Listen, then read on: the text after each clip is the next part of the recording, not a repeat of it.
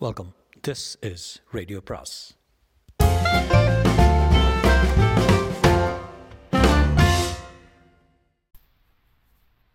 சுஜாதாவின் யவனிகா பாகம் பத்து. நடேசரின் ஆரைபுரம் ஃப்ளாட் சென்ற முறை பார்த்ததை விட இன்னும் சிதிலமாக இருந்தது. அலமாரியின் மேல் தட்டில் அலட்சியமாக ஐநூறு ரூபாய் நோட்டுக்கட்டு தெரிந்தது. கணேஷ் அதை அலட்சியமாக அலட்சிய விரல்களால் சிதார் விதான் வித்வான் போல ஒரு முறை மீட்டிவிட்டு என்ன பணம் கிடச்சிருச்சா நடேசன்? என்றான். நடேசன் அதை பார்த்து இது ஒரு வீட்டுக்கு கொடுத்த அட்வான்ஸுங்க நியூயார்க் பார்ட்டி கொடுத்த பணம் இது? இல்லைங்க உள்ளூர் தண்டையார்பேட்டை நடேசன் எனக்கெனமோ நீங்கள் ஒரு பெரிய அபாயமான விளையாட்டுக்குள்ளே தெரிஞ்சோ தெரியாமலோ பூந்துட்டீங்க. இப்போ கூட உங்களை எங்களால் காப்பாற்ற முடியும்னு தோணுது. நான் ஒரு ஏழை புரோக்கருங்க என்னை காப்பாற்றுறது எதுவும் இல்லைங்க. அன்றாடங்கட்சிக்கு இசட் கிரேட் செக்யூரிட்டி இல்லாமல் தேவையில்லைங்க. இந்த பணத்தை கூட பேங்க்கில் போட தான் கிளம்பிட்டு இருந்தேன் நீங்கள் எதையோ நினச்சிட்டு என்னை வலுக்கட்டாயமாக காப்பாற்ற விரும்புறீங்கன்னு தோணுது. நடேசன் பேசிக்கொண்டிருக்கும்போது அந்த அறையிலிருந்து மற்ற பொருட்களை மெதுவாக கண்ணோட்டமிட்டான் கணேஷ். பிரதானமாக ஒரு குவார்ட்டர் பாட்டில் டிப்ளமேட் விஸ்கியும் நின்று போன ஒரு கை கடி ஒரு கடிகாரமும் சமீபத்தில் தினத்தந்தி இதழில் ஒரு கழிக்கப்பட்ட அறிவிப்பையும் கவனித்தான். சென்னை துறைமுக துறைமுகத்துக்கு எம்வி யவனிகா சன் சனிக்கிழமை வந்து சேரும் என்று எதிர்பார்க்கப்படுகிறது. இதில் கிளியரன்ஸ் விரும்புபவர்கள் P Ramasamy clearing and forwarding agent twenty seven D second line beach Chennai ஒன்று. அவர்களை இன்வாய்ஸ்களுடன் அணுகவும். கணேஷ் அதை அவரிடம் காட்டி இதில் உங்களுக்கு ஏதாவது பார்சல் வருது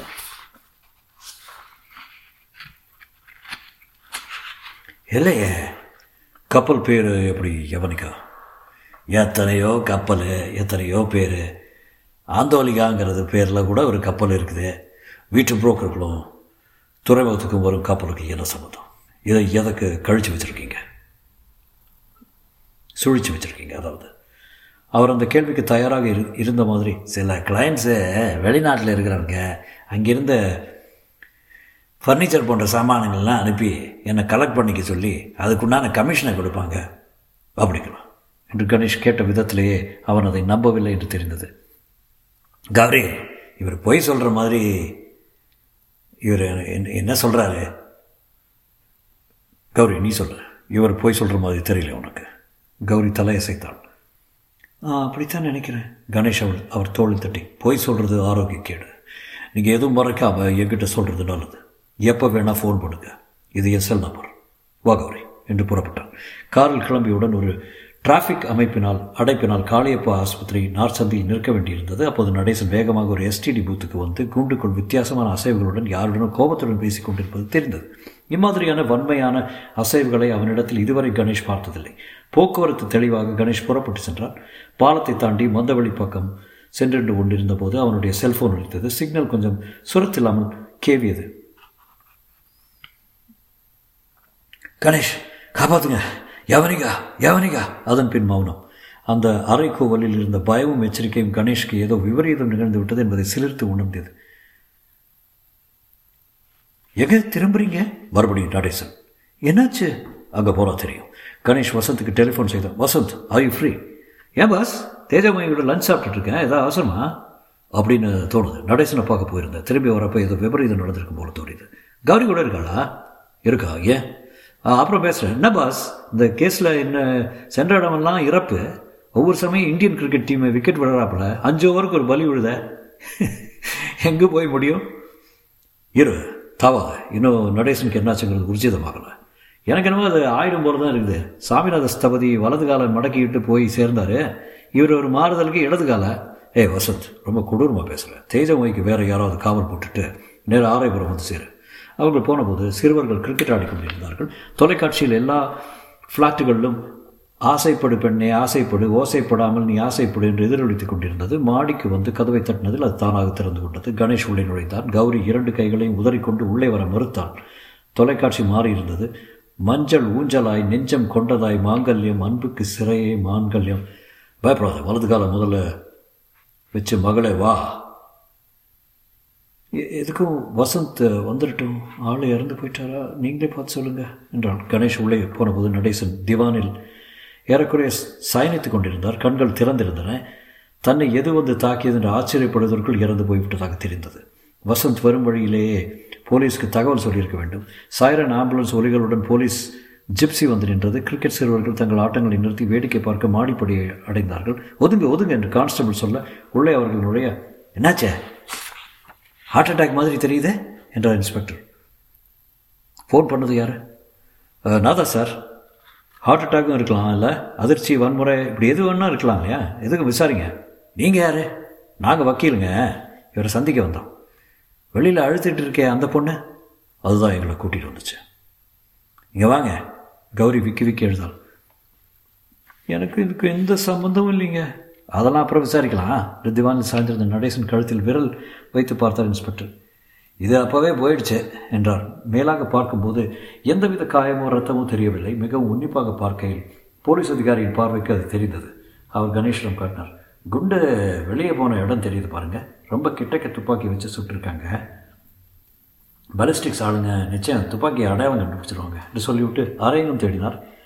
எங்கேயாவது குண்டு இருக்கா பாருங்கள் வசன் நிதானமாக தேடி துப்பாக்கி ரவை பல சிதறல்களுடன் பிறகு ஒரு மேஜையின் ஓரத்துக்கு சுவருக்கும் உள்ள இடைவெளியில் இருப்பதை கவனித்தான் இருவரும் வெளியே வந்தார்கள். இதற்குள் வேடிக்கை பார்க்கும் ஜனங்கள் அதிகரித்து விட்டானார் அவர்களிடம் இன்ஸ்பெக்டர் ஏதாவது துப்பாக்கி வெடிக்கிற சத்தம் கேட்டுதாயா? என்று விசாரித்த போது அவர்கள் ஒருவரை ஒருவர் பார்த்து கொண்டு உதட்டை பிதுக்கினார்கள். நீங்கள் எதுக்கும் ராஜேந்திரன் கூப்பிட்டு சொல்லிடுங்க பாஸ் என்றார் வசந்த். ராஜேந்திரன் வந்தபோது என்ன கணேஷ் ரொம்ப குழப்புதே என்றார். எனக்கு இது ஒரு விதமான கொலை அலையோன்னு தோணுது? இது எங்கே போய் முடியும்னு பிரமிப்பாக இருக்குது அந்த ஸ்தபதிக்கும் இந்த நடேசனுக்கும் என்ன சம்மதம்? சிலைக்கு மோல்ட் செய்த ஸ்தபதியை இவர் ப பணித்திருக்கலாம்னு தோணுது. இரண்டு கொலைக்கும் பொது யவனிக்கா தான் வசத் பாஸ் அந்த சிலை இந்தியாவில் தான் இருக்குது அது கிடைக்கிற வரைக்கும் இந்த மாதிரி விபரீத சம்பவங்கள் நிகழலாம். யார் சிலையை தேடிக்கிட்டு இருக்காங்க? ஒவ்வொரு இடத்துலையும் கிடைக்கலன்னு தீர்த்து கட்டிக்கிட்டு இருக்காங்க போல இருக்குது இனி நாம் எல்லாருமே எச்சரிக்கையாக இருக்கணும். கணேஷ் உங்களை நான் பிறகு விசாரிக்கிறேன். டேக் கேர் என்று சொல்லிவிட்டு புறப்பட்டார் ராஜேந்திரன். வசந்த் கணேஷ் கௌரி மூவரும் காரில் கிளம்பிய போது அதன் பின்புற கண்ணாடியில் ஒரு மாருதி வேன் அவர்களை பின்தொடர்ந்து வருவது தெரிகிறது தெரிந்தது. தற்செயலோ தெய்வாதீனமோ கணேஷ் ஏய் வசந்த் ஏசி போடு ரொம்ப புழுக்கமாக இருக்கு. பவர் விண்டோ இயங்க அது முழுசாக மூடின பின் துப்பாக்கி குண்டு அதன் மேல் வெடித்து அந்த கண்ணாடியின் ஜப்பானிய தொழில்நுட்பத்தால் பட்ட இடங்களில் சட்டென்று அப்படியே ஒட்டிக்கொண்டு இரண்டு வைர சிதறல்கள் சிதறல்கள் தோன்றின. வசந்தான் ஓட்டிக்கொண்டிருந்தான் ஒரு நிமிஷம் வண்டி நிலை கலங்கி இடது ஓரத்தில் சென்று கொண்டிருந்த ஒரு மீன்பாடி வண்டியை தள்ளிவிட்டு சுதாரித்து மறுபடியும் நேராவதற்குள் கௌரியின் அலறல் பின்னால் வந்து கொண்டிருந்த ஒரு சில பிரேக்குகளின் தீற்றல் இவையெல்லாம் கேட்க அவர்களை தாக்கிய அந்த மாருதி வேனின் உள்ளே இருந்த இருவரை அவர்களால் ஒரு சில செகண்ட்கள் முகத்துக்கு முகம் பார்க்க முடிந்தது. அவன் விரல்களால் செய்த சைகையை மரண எச்சரிக்கை இருந்தது. இருவர் முன் சீட்டில் இருவரிடமும் ரைஃபிள் வகை வகை துப்பாக்கி இருந்தது. அந்த மாருதி வேன் அவர்களை மிக வேகமாக கடந்து சென்றது. வசந்த் உடல் முழுவதும் உயர்த்திருந்தார் my God my God boss கணேஷின் புஜத்தை தொட்டு பார்த்து பாஸ் உயிரோடு இருக்காமா? என்றான். கார் அவர்களை அறியாமல் ஒரு மிகப்பெரிய விபத்திலிருந்து தப்பித்து இடதுபுறத்தில் யூ டர்ன் அடித்து ஏதோ ஒரு படுகோணத்தில் ஒரு பாலாஜி கஃபேயை நோக்கி நின்றிருந்தது. கௌரி விக்கித்து போய் பேசுவது அறியாமல் Ganesh Vasanth are you right என்றான். Vasanth top of the world என்ன முட்டாள்தனமான கேள்வி இதை? அவள் அவர்களிடையே இருந்த இடத்தில் ஏறக்குறை தரையில் விழுந்திருந்தாள். கணேஷ் மிக மிக உன்னிப்பாக அந்த மாருதி வேன் திரும்பி வருகிறதா என்பதை கவனித்தான். கதவை திறந்து கொண்டு வெளியே வந்தான். என்னாச்சுங்க? பஞ்சரா இல்லைங்க பட்ட பகலில் சுட்டுக்கிட்டு வர்றாங்க அவர்களை வசந்த் எந்த விதமான உணர்ச்சி இல்லாமல் பார்க்க அந்த இடத்தில் கூட்டம் அதிகமாகி திரும்பி வந்தாலும் வருவாங்க எல்லாம் ஒதுங்கிங்க. வசந்த் சொல்ல கூட்டம் சட்டென்று விலகியது. கணேஷ் சேலில் பேசி கொண்டிருந்தான். பாலம் தாண்டி பாலாஜி கஃபே இருக்குல்ல உடனே உடனே நீங்கள் வந்தாலும் ராஜேந்திரன் எங்கள் மேலே ஒரு அசாசினேஷன் அட்டம்ப்ட்டு ரொம்ப ஆடி போயிருக்கோம். தலகால் புரியல உங்கள்கிட்ட இதை அக்கு வேறு அலசணும். உங்கள் ஆஃபீஸ்லேயே பத்திரமான ஒரு இடம் எங்களுக்கு தேவைப்படுது. மற்றபடி எங்கள் ஆஃபீஸோ தெருவோ நான் எந் இந்த கேஸை விசாரிச்சுட்டு போகிற இடங்களோ எதுவும் பத்திரமா தெரியல. ராஜேந்திரன் கணேஷ் ஒன்று மட்டும் சொல்ல முடியுமா பாருங்கள் உங்கள் ரெண்டு பேரில் யாராவது அவர்களை கிட்டத்தில் பார்த்தீங்களா? அன்றைக்கி பார்க் ஷெரட்டனில் உங்களை ஸ்விம்மிங் பூல் பக்கத்தில் தாக்க வந்தாங்களே அவங்களுக்கு இவங்களுக்கு ஏதாவது முக ஒற்றுமை இருந்ததா? இல்லை ராஜேந்திரன் அது அடிதடி பார்ட்டி இது ரைஃபிள் பார்ட்டி இறக்கமற்ற இரண்டு ஜோடி கண்களை தான் என்னால் அருகே காண முடிந்தது. சருமத்தின் நேரம் எப்படி இருந்தது? காக்கேஷியன் இரானியன் கருப்பாக இருந்தாங்களா? மின்னல் வேகத்தில் நடந்த விஷயம் அவ்வளோ உன்னிப்பாக கவனிக்க முடியல. அதிர்ஷ்டவசத்தில் தப்பிச்சிங்க. அஞ்சு நிமிஷத்தில் உங்களுக்கு பாதுகாப்பு அனுப்புகிறேன் ஜாகிரதையாக இருங்க. இதோ வந்துடுவோம் அவன் செல்ஃபோன் மடக்கியதும் அது மீண்டும் ஒழித்தது திரையில் அந்த அவன் நம்பரை பார்த்தபோது புதிய எண் என்பது தெரிந்தது. கேட்டது கணேஷ் யாரு? நீங்க யார் என்றான் கணேஷ். ராஜா ராமையா கேள்விப்பட்டது இல்லையா? Raja oh who? R R industries chairman. நீ எந்த உலகத்தில் இருக்க? என்ன வேணும் உங்களுக்கு சொல்லுங்கள் என் தம்பி ஏதோ ஒரு சில மேட்டரில் மாட்டிக்கிட்டு என்னென்னமோ மிரட்டல் கடிதங்கள் எனக்கு வந்துட்டுருக்கு. நீ தான் அதை ஏதோ நோண்டுறதா கேள்விப்பட்டேன். எனக்கு இந்த சிலையெல்லாம் அலர்ஜி. என்னுடைய தொழிலுக்கு எந்தவித பாதிப்பு இல்லாமல் இருக்கணும். அதனால் என்ன பிரச்சனைன்னு உடனே என்கிட்ட வந்து சொல்லு. கார் அனுப்புகிறேன் எங்கே அனுப்பணும்? சார் நான் இப்போது கமிஷனர் ராஜேந்திரன் சந்திக்க போகிறேன் அவரை சந்தித்த அப்புறம் அங்கே வரேன். அதை விட நீங்கள் கமிஷன் அலுவலகத்துக்கு வந்துட்டால் பத்திரம்னு நினைக்கிறேன். வர்றேனே ஏன் இப்போ தான் ஒரு கொலை தாக்குதலிருந்து தப்பிச்சு ஒரு உழுக்கு உழுக்கப்பட்டு மீண்டு இருக்கேன். அதனால் புதிய இடங்களுக்கு போவதுக்கு தயக்கமாக இருக்குது. ஓ தட் சீரியஸா நான் வேணா உனக்கு காவலுக்கு ஆள் அனுப்புவா. இல்லைங்க ராஜேந்திரன் வந்துடுவார் அப்போ இன்னும் அரை மணி நேரம் கமிஷன் அலுவலகத்துக்கு நானும் வரேன். எழும்பொருள் கமிஷன் அலுவலகம். சுறுசுறுப்பாக இருந்தது. பச்சை தட்டி நிழல்களில் மக்களும் போலீஸ் அதிகாரிகளும் ஊடாடி கொண்டிருக்க வசந்திடம் ஒருவர் பழுப்பு நிற காகிதத்தை காட்டி இந்த ஆஃபீஸ் எங்கே இருக்குதுங்க? என்று விசாரிக்க அவருக்கு பதில் சொல்வதற்கு முன் ஒரு கான்ஸ்டபிள் மேட்ரு என்ன? இங்கே வாங்க. என்று ஆவலாக தள்ளிக்கொண்டு சென்றார். உள்ளே நடந்து செல்லும்போது கணேஷ் கண்களில் எச்சரிக்கையுடன் சுற்றுமுற்றும் பார்த்து கொண்டே நடந்தான். எந்த நிமிஷத்திலும் எந்த மூலையிலும் ஒரு துப்பாக்கி முனை தெரியுமோ என்று பயப்பட்டான். கௌரியை பத்திரமான இடத்தில் ஒரு பெண் போலீஸ் அதிகாரியுடன் உட்கார வைத்துவிட்டு ராஜேந்திரனின் அலுவலகத்துக்குள் நுழைந்தபோது எதிரே உட்கார்ந்திருந்தவர் ராஜராமையாவத்தான் இருக்க வேண்டும் என்பதை ராஜ செல்லையா முகத்தோற்ற ஒற்றுமையிலிருந்து யூகிக்க முடிந்தது. ராஜேந்திரன் கணேஷ் இவர் யாருன்னு தெரியுமில்ல இந்திய தொழில்நுட்பத்தின் கணேஷ் குறுக்கிட்டு கேள்விப்பட்டிருக்கேன் இவர் இருந்திருக்க இருக்கார்ல இருக்கிறதால இந்த விவகாரத்தை முழுச விசாரிச்சிடலாம். ராமையா அந்த சில விலை மதிப்பு இல்லாததா? என்று கேட்டார் அப்படித்தான் உங்கள் தம்பி சொல்கிறாரு அவன் இந்த மாதிரி குப்பையெல்லாம் ஏகத்துக்கு சாகி சேகரித்து வச்சுட்டு என்னுடைய காசை விரயம் பண்ணி இதாவது பரவாயில்ல இந்த கடிதத்தை பாருங்க என்று காட்டினார். கடிதம் ஆங்கிலத்தில் இருந்தது. அதில் இருபத்தி நாலு மணி நேரத்துக்குள் சில எங்களிடம் வந்து சேரவில்லை என்றால் மற்றொரு கொலை. நான் என்ன தப்பு செஞ்சேன்? எனக்கு எதுக்கு இந்த எச்சரிக்கை வரணும்? ஏதேதோ கூட பிறந்த தோஷத்துக்காக எங்கள் அப்பா இவனையும் பார்த்துக்க சொல்லி பிரிஞ்சு போனதுனால அவன் கேட்ட குப்பையெல்லாம் வாங்கி கொடுத்து வீட்டை கொடுத்து பணத்தை கொடுத்து கம்பெனிக்கு எவ்வளோ பெரிய ஓவர் பாருங்க. போர்டில் இவனை சேர்த்தா மீட்டிங்கில் எல்லாம் தூங்குறான். என்ன விட்டுருங்க அண்ணாச்சி? நான் பாட்டுக்கு ஒரு மூலையில் பொருள் சேர்த்துக்கிட்டு சந்தோஷமாக இருக்கேன்னு எனக்கும் இவங்க கூட மன்றாடி அழுத்து போச்சு. இப்போ இவனோட பொழுதுபோக்கில் போக்கால் என் உயிருக்கே ஆபத்து வந்துடுச்சு எல்லா ஃபேமிலியிலும் இது மாதிரி தருதலை தண்ணி தெளித்த கேஸ் இருந்தே ஆகணும் போல். கணேஷ் நீங்கள் அவனுக்கு சொல்லுங்கள் ராஜேந்திரன் உங்களை பற்றி நிறைய கேள்விப்பட்டிருக்கேன். நீங்களாவது அவனுக்கு அட்வைஸ் பண்ணுங்கள் என்றார் கமிஷன் அலுவலகத்திலிருந்து இருவரும் விலகி சென்றபோது கணேஷ் எங்கூட பங்களாவுக்கு வர்றீங்களா? உங்களுடைய பாதுகாப்பு யோசனை இப்போ ரொம்ப தேவையாக இருக்குது எனக்கு என்னவோ இதில் சம்மந்தப்பட்டவங்க எல்லாரும் உயிருக்கும் ஆபத்து இருக்கிற மாதிரி பயம் வந்துருச்சு. நான் இப்போ என்ன செய்யணும் சொல்லுங்கள் உங்களுக்கு ப்ரைவேட் ஏஜென்சியோட பாதுகாப்பு இருக்குதுல்ல?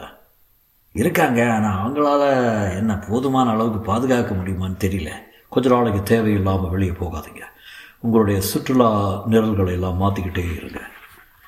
காரில் எப்போவுமே முன் சீட்டில் உட்காருங்க. கார் பாதுகாப்பானது தானே? பிஎம்டபிள்யூ புல்லட் ப்ரூஃப் செய்தது. அப்போ கவலைப்படாதீங்க. பதினஞ்சு நாளைக்கு எங்கேயும் நகராதீங்க. அதனால் அதான் என்னால் சொல்ல முடியும். நான் வந்து ஒரு ஜிடிஆர் இஷ்யூக்காக ஜெனீவா போக வேண்டியிருக்கு. கேன்சல் பண்ணியிருக்கேன் முடியாது. புதுசாக ஒரு கம்பெனி ஆர்ஆர் இண்டஸ்ட்ரீஸ் சார்பில் ஆரம்பிக்கிறோம். ஏறக்குறைய ஐம்பது மில்லியன் டாலர் இன்வெஸ்ட் பண்ணுறாங்க வெளிநாட்டிலேருந்து. எங்கள் கம்பெனி அதற்கு ஈடான ஷேர்கள் கொடுக்க போகிறாங்க இது ரொம்ப பெரிய இஷ்யூ கணேஷ் இதை கேட்டால் நீங்கள் இப்போ வெளிநாட்டுக்கு போகிறது பத்திரம் இல்லை அவர் அதற்கு சற்றும் எதிர்பாராமல் உன்னை யார கேட்டா? வெளிநாடு போகணும். சரியான அட்வைஸ் கொடுன்னா போதா போகாதேங்கிற. என்ன ஒரு கேனத்தனமாக யோசனை. நீ என்ன மாதிரி லாயரு வசந்த் முகம் சிவந்து காது சுருங்கி வாங்க பாஸ் போகலாம் சாருக்கு யோசனை தர என்னவோ லாயருங்க வேற யார் லாயருங்க இருப்பாங்க. வாங்க போகலாம் என்றான். உனக்கு எவ்வளோ பணம் வேணும்? இந்த கேஸ் எடுத்துக்கோ. அதுக்கு தானே இப்படி மழுப்புற? கணேஷ் நிதானமாக உங்களுடைய பணத்தின் சில நாசுக்கான விஷயங்களை கண்ணை மறைக்குது. பணம் எங்களுக்கு முக்கியமில்ல. அவர் செல்ஃபோனை எடுத்து கிருஷ்ணசாமி ஒரு பத்து லட்சம் ரூபாய் கேஷ் எடுத்து வை. நான் லாயரோட வீட்டுக்கு வரேன் என்றார். கணேஷ் உண்மையாகவே முகம் சிறந்து கோபித்து உனக்கெல்லாம் விவசாயே கிடையாதையா?